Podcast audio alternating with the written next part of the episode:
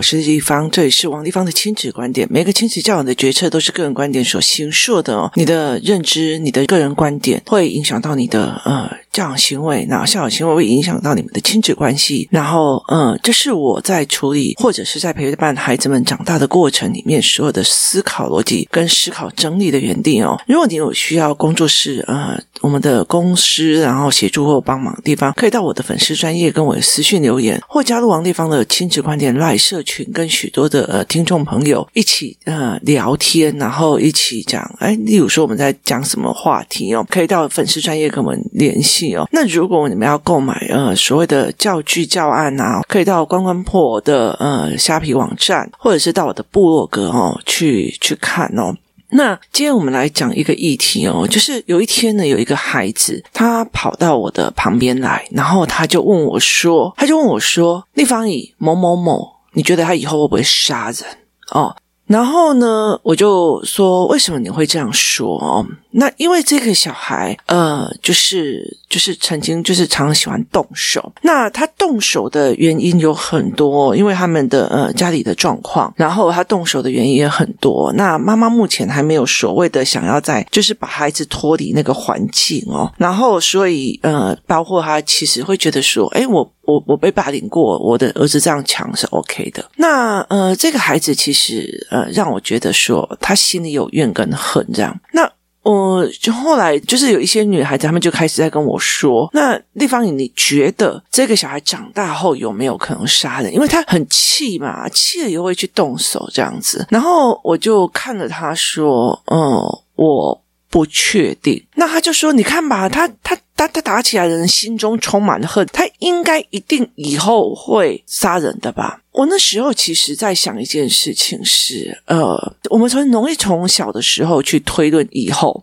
好，我们有很多时候去推论以后，可是其实这中间有一些所谓的价值的呃变因的落差哦，他其实不一定会往那两个方向去走。如果一个小孩子他在环境里面被灌输仇恨，然后灌输被抛弃感，或者难过，他其实有可能会变成忧郁症、自闭性格，然后或者是躁郁症。可是他不一定一定想要杀人，他也不一定直接转到呃。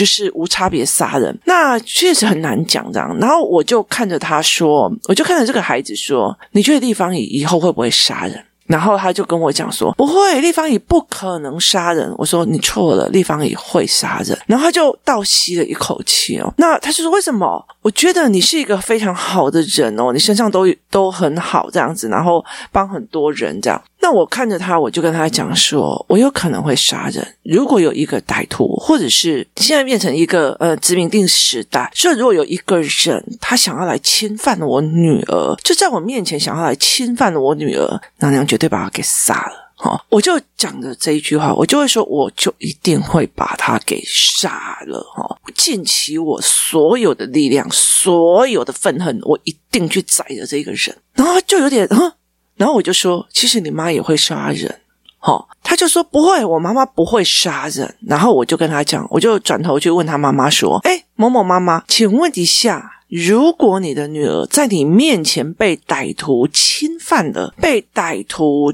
乱来，请问你会原谅他，还是你会杀了他？那他就讲了一句：“我会杀了他。”然后那女孩子就有点吓到，然后就说：“可是我们家没有西瓜刀啊。”那我就看着他说：“为什么一定要有西瓜刀才能够杀人？”他说：“要有西瓜刀才能杀人，要不然就要有枪这样子。”然后我就说：“其实不会的哦，像我自己随身上面，我自己有带了一个所谓的所谓的照明灯。那那个纽扣型照明灯前面其实它就是有个破窗水的那种尖尖的一个地方。我说，其实真的人愤恨起来，这么小小的尖哦，其实也是会容易去造成人家的伤害的。那呃，他们孩子还不太清楚什么叫做圣。肾上腺素哦，肾上腺素是一个非常可怕的一件事情。我们以前在我们以前在跑选举的时候，我常常在讲说，人在跑选举的时候，你再怎么忙，或者是有责任在的时候，你再怎么样，你都不会累，而且你会呈现一种高度亢奋的那个样子。所以那种肾上腺素一起来哦，他就是有可能会杀人这样子哦。那呃，他就一直觉得不可思议哦。可是这个孩子的思维点让我回到家里面想很多，嗯、我就想非常非常的。多，我就在想很多的事情是孩子们不太清楚一件事情哦。每一个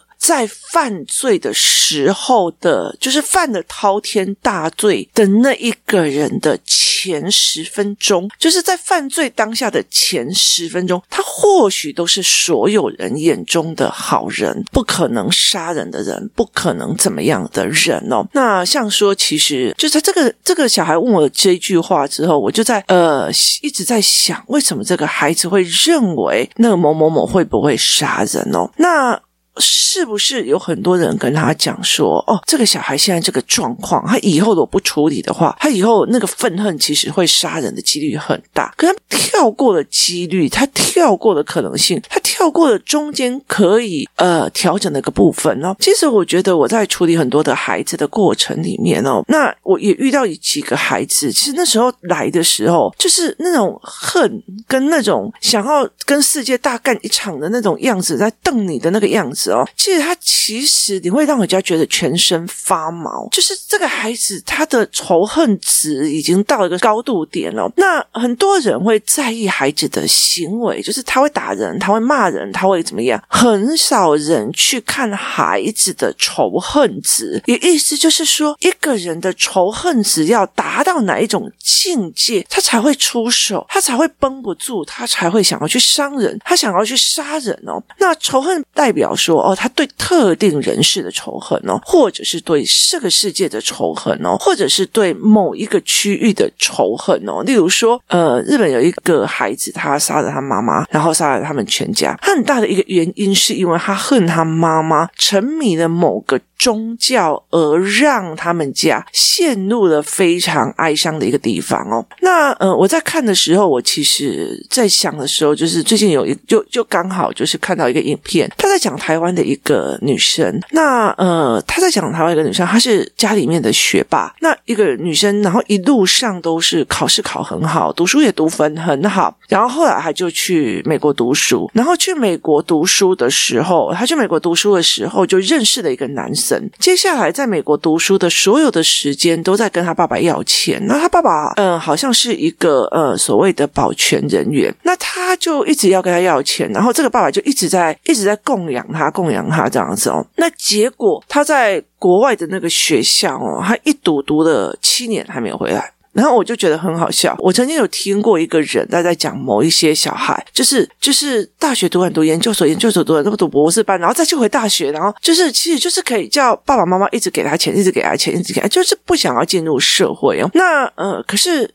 这个人他就是一赌就赌了七年，那读了七年之后呢，因为他一天到晚就是打电话回来台湾，就说他要钱，他要钱。那爸爸就觉得这样不行啊，你读了七年了哦，都还没有毕业，然后你在那边交你男朋友都没有，呃，好像。进展还是怎么样哦？所以他就很生气，然后于是呢，他就断了这个生活费。他断了生活费没多久以后，他的呃学霸女儿就从美国回来了。然后从美国回来之后，就是呃就是租了一个呃大厦里面的房子，然后又要他爸爸付钱，然后又要他爸爸养这个嗯、男生。那记者其实有。呃，事后有去，就是用这个女生的名字跟那个男生的名字去他们号称的那个大学去查学生资料，可是他没有这两名学生哦。那这两个人就一直用留学的要素去跟爸爸要钱，然后他爸爸会觉得说，嗯，我全家有几个小孩都不太会读书，就。读出了这个学霸女儿，我当然要好好支撑她，所以她其实早晚班都做得很辛苦，然后就一直做。结果后来这一个呃，他爸爸后来就是到最后受不了了，因为他们每天都在他们家附近或者是工作的区域附近，然后堵人，然后要钱，然后没有要钱，就像凶神恶煞这样。那结果后来到最后，他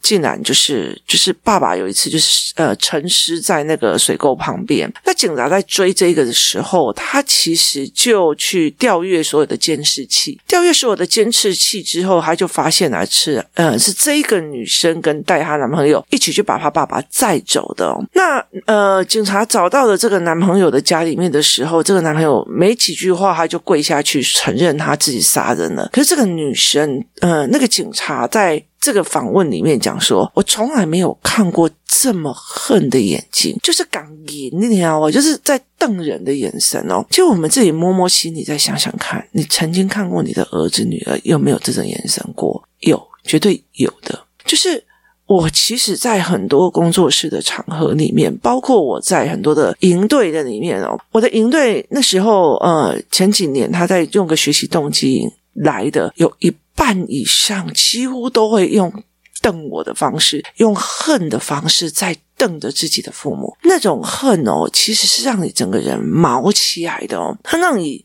非常非常的发毛，所以其实那个东西才是真的让父母很害怕的。可这个时候，你如果还是跟他讲啊，那个小孩怎么变这样？我跟你说，有因必有果啊，就是很多的事情。都是在我目前为止哦，在我目前为止，孩子的状况我很少没有拆解成功原因跟原则原理的，其实就是一定是有因再有果，它并不可能是莫名其妙在讲这一句话。呃，我们他在讲哦，你的思想就会决定你说的什么话哦，你的思想会决定你说的什么话。你的说的话会变成了你的认知，你的认知会变成你的行为，你的行为会决定了你的命运。好，例如这样子哦，你在想，哎呦，这个工作钱这么少，我干嘛要这样做？好，然后另外一个人在想，哎，这个工作我可以学到很多东西，我可以观察到很多的小孩子，哇，还有钱呢，怎么这么好？哦，那这两个就是不同的想法。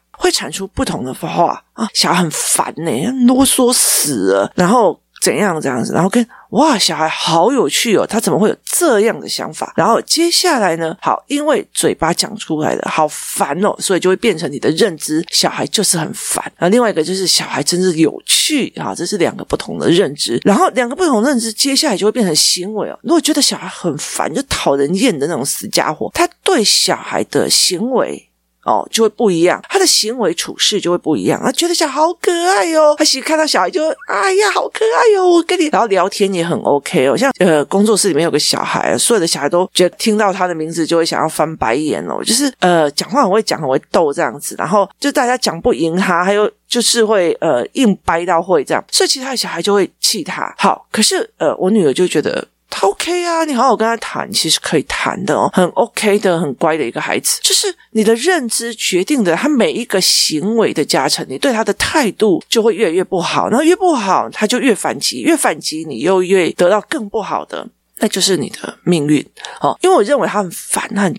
讨人厌，真是的。然后你，所以你看到他，你不会有好气，你不会想要耐着心子来跟他讲，你不会觉得呃，你必须要做什么样的事情。另外一个就是会觉得哦，这小孩好可爱哦，怎么会这么可爱哦？然后呢，呃，会觉得诶，OK 哦，接下来就会每次都对他很好，那所以对他就也会对他自己很好。那那你就会有两种命运哦。所以其实你的思维决定了你的呃语言，你的语言好烦恼，好烦恼，好烦恼，好烦恼，就会变成你的认知，你的认知就会变成你的行为，你的行为就决定了你的命运哦。那你财商的部分来讲哦，呃，哦。探钱就贴美，赚钱就贴美，赚钱就贴美。但你们在接钱我要拍谈笑，你钱是大风刮来的吗？你不知道钱多难赚吗？你不知道赚钱是很辛苦的吗？跟另外一个人就在想，其实有方法的话，赚钱其实不会很辛苦哦。啊，知识点弄对的，时机弄对的，然后知道切入点怎么样，其实有时候你还是会有被动收入。这两个人他们的语言就会不一样，所以这个钱很难赚的这个，就会在工作里面就一直抱怨，一直抱怨，一直抱怨。另外那个觉得钱很好赚的那个人，就想，例如说我。是厨房在端盘子的，然后就看，哎，我在服务人的时候，我就忽然发现奇怪，最近来的怎么都是呃股票结束之后来庆祝的那个人哦？那他们就会问他说，哎。你为什么会常常过来啊？然后才跟他讲说，哦，我们是怎么样看投资的，然后就学会了。好，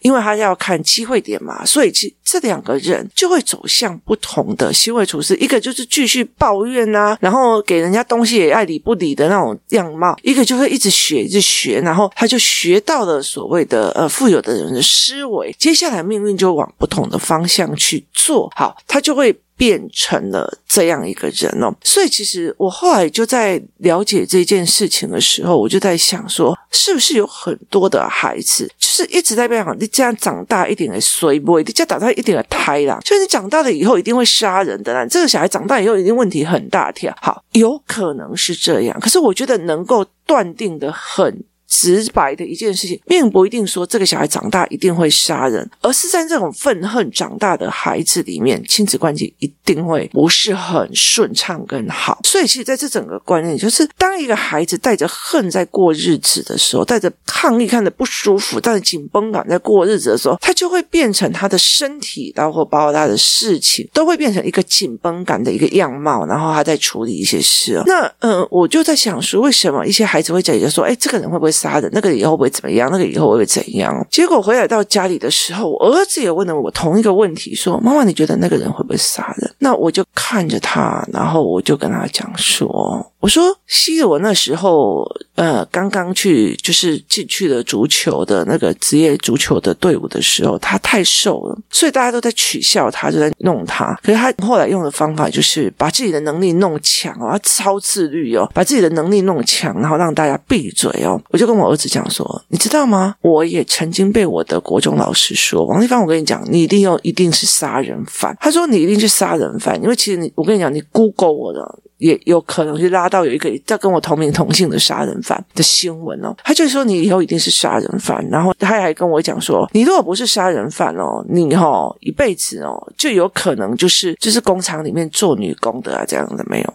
那个时候我就觉得很气啊！你当一个老师，你凭什么这样子讲哦？那后来我就想了一件事情，就觉得好，那我知道了。接下来其实到现在有一次，我就嗯回去的时候，那我有个亲戚是我那个学校的校长退休这样，因为我那时候我在学校蛮多事情的，因为那个老师会呃非礼女生，所以其实我就有跟他作对。那后来到最后，那个校长就是退役的那个亲戚校长，他就跟我讲说：“你知道吗？那个人呐、后来到最后最怕，因为他诅咒过你说你以后会杀人犯，说你怎样有的没有的。可是他现在最怕你，因为你一篇文章一遍比一个麦克风就可以把他给逼开了。”就是其实我可以光明正大把他名字标起来这样子哦，然后甚至其实我后来也会有把这件事情挖起来这样子哦，就是在他的圈子里面挖起来说这个老师他其实对女生上下其手啊，是不是有的没有的哦？所以我就类似这样子把这件事情抖出来。可是那个时候其实他并不知道说我是谁做的。在这整个状况之下，就是在这整个状况之下，我就跟我的儿子在讲，别人觉得你会不会做什么事情，你未来会不会做什？什么事情决定于在这一个人，他到最后是落入了别人的诅咒，还是不是？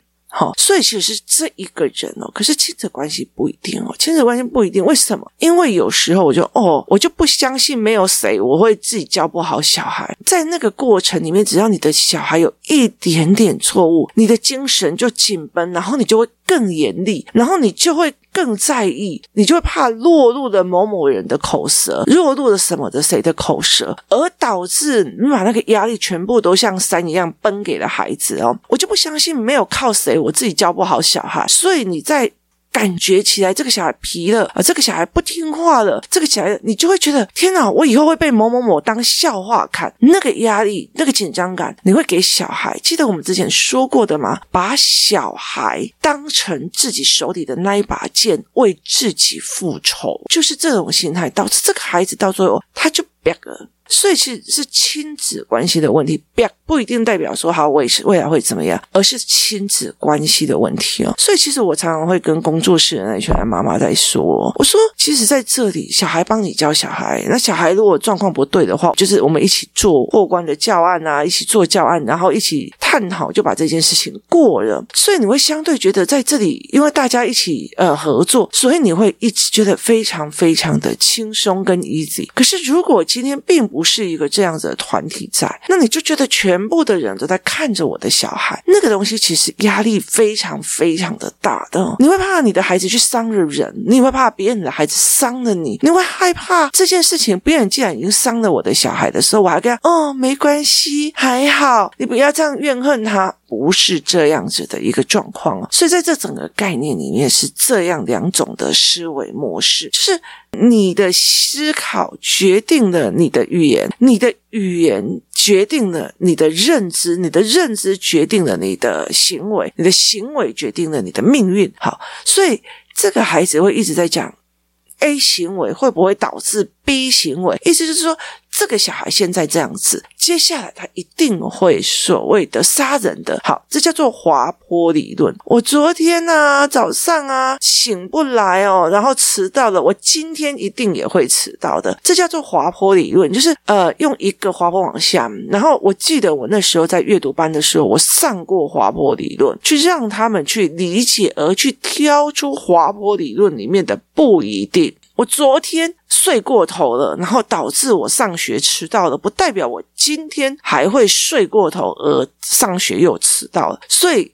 滑坡理论里面是因为你这囡仔安呢，你这个小孩如果这个样子，你长大一定是 Q 嘎的啊！我告诉你这句话，我妈妈至少骂了我上百次哟。你看你派哦，你这么凶哦，我跟你讲，你以后一定婚姻破灭，破灭就破灭嘛，你听意思吗？又不是说婚姻好就好，你知道？这交男朋友也可以，婚姻破灭还可以交一堆男朋友，关你什么事啊？好，然后例如说，呃，你看呐、啊，你这样子不孝啦！诶我讲一句顶十句的，我告诉你啊，你以后你你小孩也会顶嘴顶你啊！我就觉得说，呃，你为什么要把你的教养模式来诅咒我呢？所以其实他。不一定的，其实不一定的，所以在这整个概念里面，它其实完全是一个不一定的状况哦，它就是一个滑坡理论。所以其实我后来就在讲说，这个孩子里面落入了滑坡理论的一个陷阱。但是很多的呃家长跟大人，或者是我们的父母，都用这种方式在讲：你如果这样不读书，你以后就是捡垃圾啊！你现在如果不怎样哦，以后就一定会怎样啊！哦，你现在如果没有考上好高中哦，你长大以后一定就怎样。哦，那。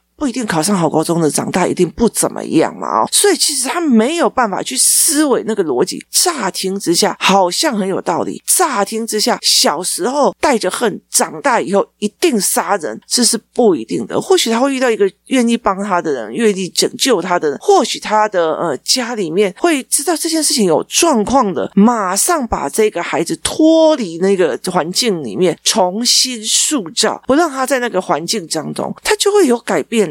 除非他一直在那个环境里面，他才会做这一件事情。后来我在讲说。地方以某某某会不会杀人？我就理解一件事情，他列入了一个滑坡理论的线性思维当中哦，所以我就跟他妈妈讲说，记得提醒我要做滑坡理论的教案哦，因为我以前做过，可是因为我的小孩已经不需要了，所以我就没有再继续做啊。那时候其实做的比较，就是因为其实每一个礼拜都有课，所以其实会觉得，诶，做一下简单的教案啊，或干嘛，就没有做的很精美，然后没有做的以后要给别人用哦。那我现在在挑战我自己的。所谓的呃，就是那个什么，就是。